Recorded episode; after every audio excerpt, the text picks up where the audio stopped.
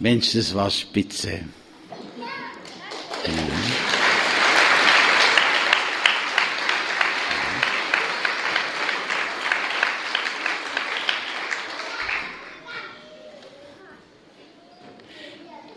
Was ist eigentlich damals passiert? In der Bibel heißt es, es begab sich aber zu der Zeit, dass ein Gebot von dem Kaiser Augustus ausging, dass alle Welt geschätzt würde. Und diese Schätzung war die allererste und geschah zur Zeit, da Quirinius Statthalter in Syrien war. Und jedermann ging, dass er sich schätzen ließe, ein jeglicher in seine Stadt. Da machten sich auf auch Josef aus Galiläa, aus der Stadt Nazareth in das jüdische Land zur Stadt Davids, die da heißt Bethlehem. Darum, dass er von dem Hause und Geschlechte Davids war, auf dass er sich schätzen ließe mit Maria, seinem vertrauten Weibe, die war schwanger. Und als sie das selbst waren, kam die Zeit, dass sie gebären sollte. Und sie gebar ihren ersten Sohn und wickelte ihn in Windeln und legte ihn in ein Himmelbett.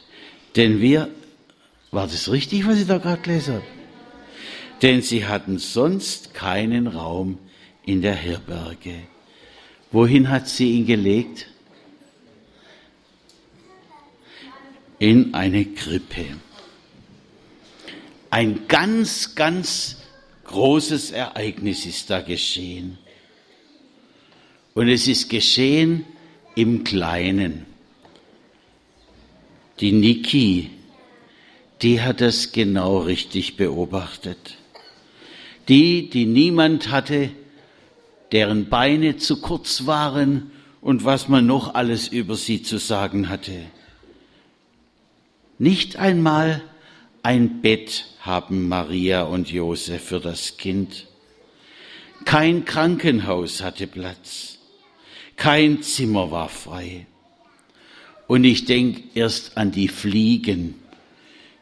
Die konnten als Krankheitserreger das Neugeborene so richtig doll erreichen. Aber eines fiel mir auf an der Geschichte um Weihnachten, wie sie von euch vorgespielt wurde. Plötzlich, als alle da waren, da hörte er auf, der Zank und Streit, die Eifersüchteleien. Niki hat plötzlich einen Raum wie die anderen. Und plötzlich steht nur noch dieses besondere Ereignis im Mittelpunkt, um das es hier wirklich geht.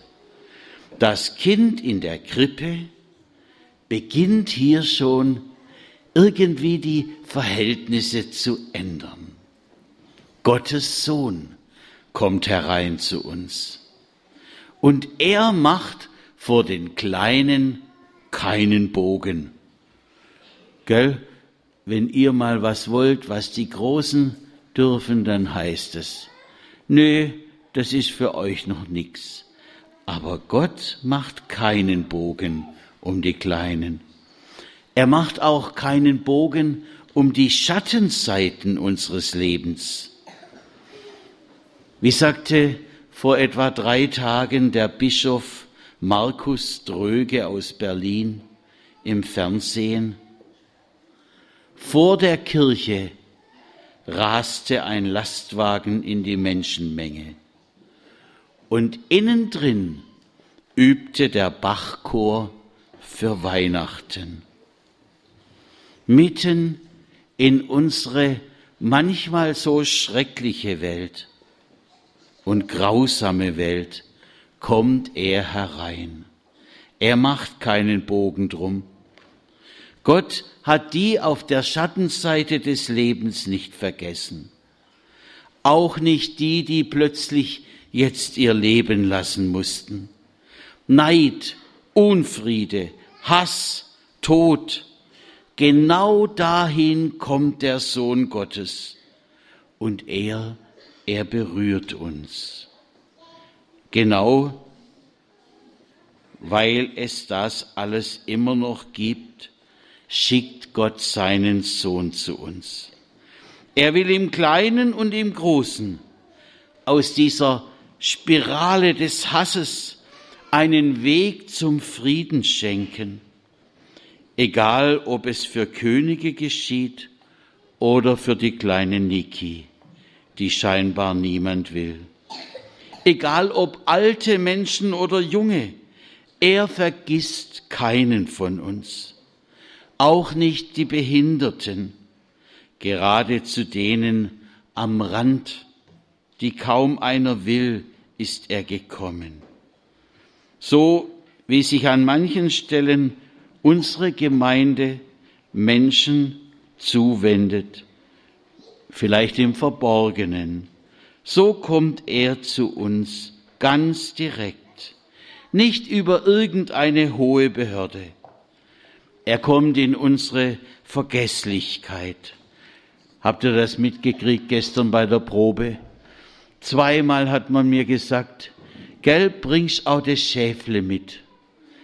Und jedes Mal habe ich es vergessen. Ich saß am Keyboard und dachte, Mann, oh Mann, wo hast du deinen Kopf gelassen? Auch zu denen kommt er, die vergesslich sind oder irgendetwas falsch gemacht haben. Wir müssen an Weihnachten nicht allein sein. So wie sich damals der Himmel öffnete und die Engel sangen, Ehre sei Gott in der Höhe und Friede auf Erden bei den Menschen seines Wohlgefallens, so macht er unser Dunkles hell.